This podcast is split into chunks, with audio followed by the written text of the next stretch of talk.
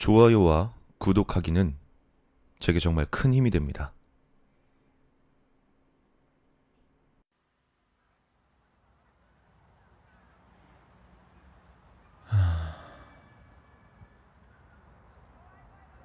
사만 오천칠백 원.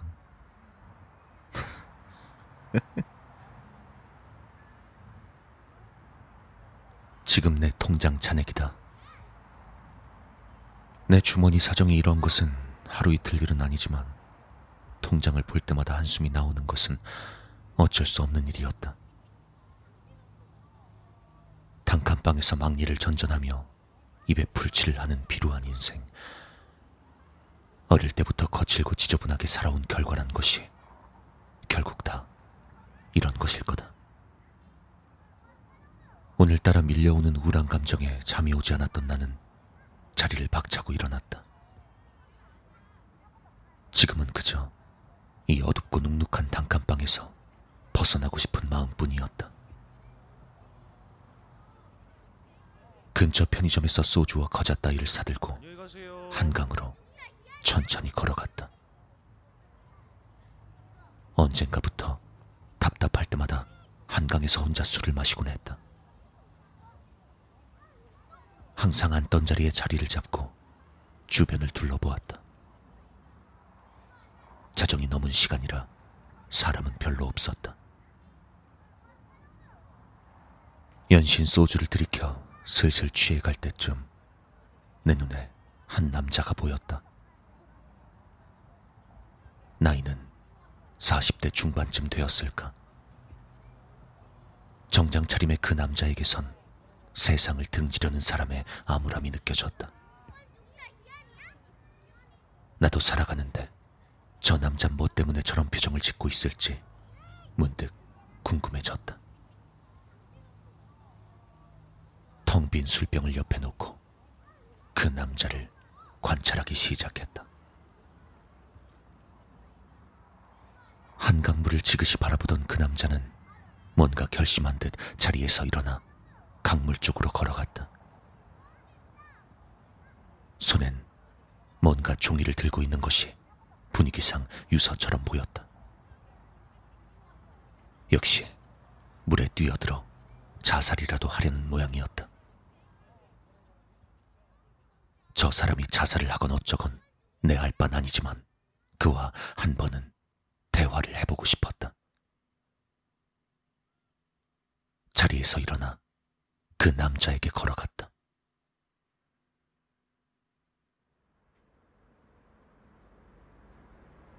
저기요. 저기 아저씨. 내가 부르자 그 남잔 놀란 듯 나를 바라보았다. 보아하니까 물에 뛰어들려는 모양인데 내가 얘기 좀 들어줘도 되겠어요? 내 말에 그 남잔 잠시 망설이더니 이내 고개를 끄덕이곤 자리에 앉았다. 난 그 남자의 옆자리에 앉아 그가 입을 열기를 기다렸다. 잠시 뜸을 들인 그는 조심스레 이야기를 시작했다.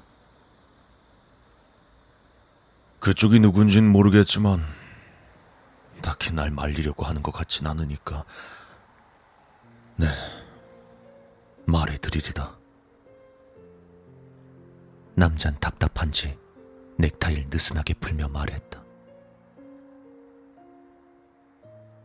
참, 웃기지. 지금은 내가 이런 꼴이지만, 한땐 참 행복했었다, 이 말이요. 어릴 땐 그냥 뭣도 모르고, 죽어라 공부만 열심히 했다오.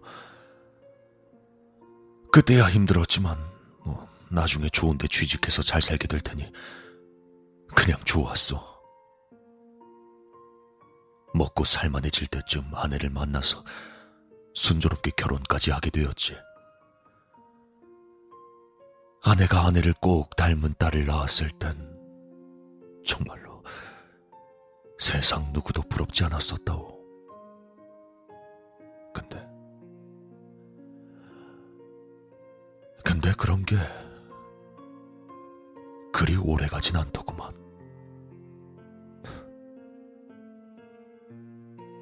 남잔 목이 타는지 가방을 뒤져 음료수병 두 개를 꺼내 하나를 내게 건네주었다.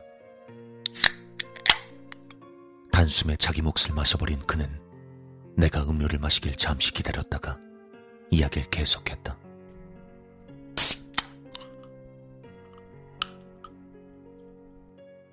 무슨 삼류 드라마도 아니고 아내가 이 교통사고를 당해 먼저 떠나게 된 거요.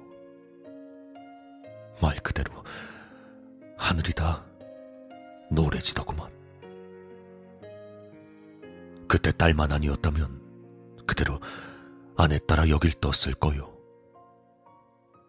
그때부턴 딸을 위해서 정말 전력을 다해 돈을 벌기 시작했소. 그게 우리 딸을 행복하게 하는 방법이라고 생각했거든.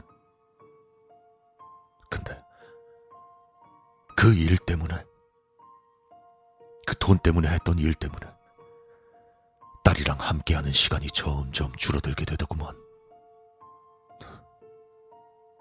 내 예상을 크게 벗어나지 않는 그의 이야기가 슬슬 지루해지기 시작했다. 조금씩 졸리기 시작했지만 그래도 이왕 듣기 시작한 거 끝까지 한번 들어보기로 했다. 그러다 일이 터졌지. 늦게까지 공부를 하고 집으로 돌아오던 딸이 그만 양아치 새끼한테 몹쓸 짓을 당하고 만 거요. 그날 혼자 가기 무섭다고 전화를 했던 아이한테 오늘은 일이 늦게 끝난다고 말했던 내가 진짜 미웠어. 딸내미를 위한다면서 딸이 필요할 때 곁에 있어주지 못했던 거요. 당장의 일을 그만두고 상처받은 딸에게 매달렸지. 하지만 이미 딸아인 뭔가가 무너져버린 상태였어. 그렇게 한 달을 못 가고 딸은 스스로 지 어미 따라 세상을 떠나버렸지. 그 어린 게, 그 어린 게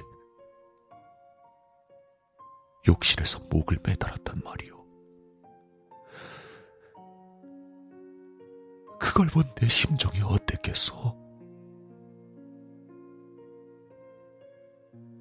거기까지 이야기한 남자는 들고 있던 종이를 내게 보여주었다. 딸내미 잘 보내주고 나니 더 이상 살고 싶지가 않더구만. 이제 여길 뜰 때가 됐다고 생각했지. 이미 이 유서까지 쓰고 왔소. 당신이 말린다고 해서 어떻게 될 건 아니니까 혹시라도 말릴 생각이면 그만두는 게 좋을 거요. 물론 특별히 말리고 싶은 생각은 없다. 그저 이 사람이 나보다 불행한 인생을 살았을까 하는 궁금증이 일었기에 말을 잠시 걸었을 뿐이다. 아, 예, 뭐, 말리진 않을게요. 근데, 그 유서 좀, 제가 잠깐 봐도 되겠습니까? 혹시라도 뭔가 도움이 될 만한 것이 있을지도 몰랐다. 제법 잘 나갔던 사람이니 마지막 가는 길을 봐준 사람에게 얼마쯤 돈을 줄지도 모를 일이다. 남잔 잠시 고민하더니 흘끗 시계를 보곤 천천히 유서를 건네주었다. 유서를 펼쳐 가만히 읽기 시작했다.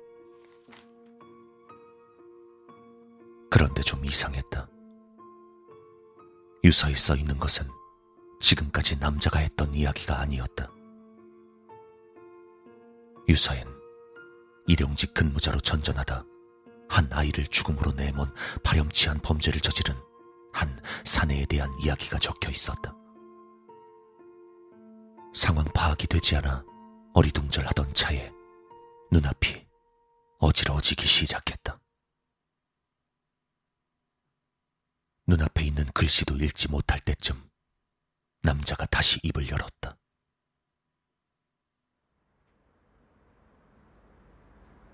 다만 죽기 전에 내 딸에게 몹쓸 짓을 한 그 찢어 죽일 놈을 찾아서 어떻게 하지 않으면 죽어도 눈을 감지 못할 것 같단 말이지.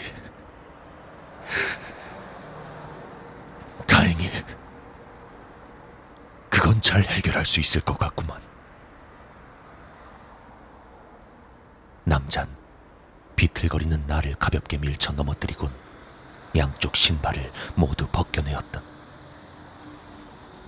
그리곤 벗겨낸 신발을 나란히 정리하고 내가 들고 있던 유서를 지문이 묻지 않게 조심스레 접어 신발 아래에 깔았다. 그제서야 난 깊은 곳에 묻어놨던 기억을 떠올렸다. 늦은 밤 혼자 걸어가던 여고생. 으슥한 곳으로 그 아이를 끌고 갔던 기억. 그 생각을 마지막으로 난 정신을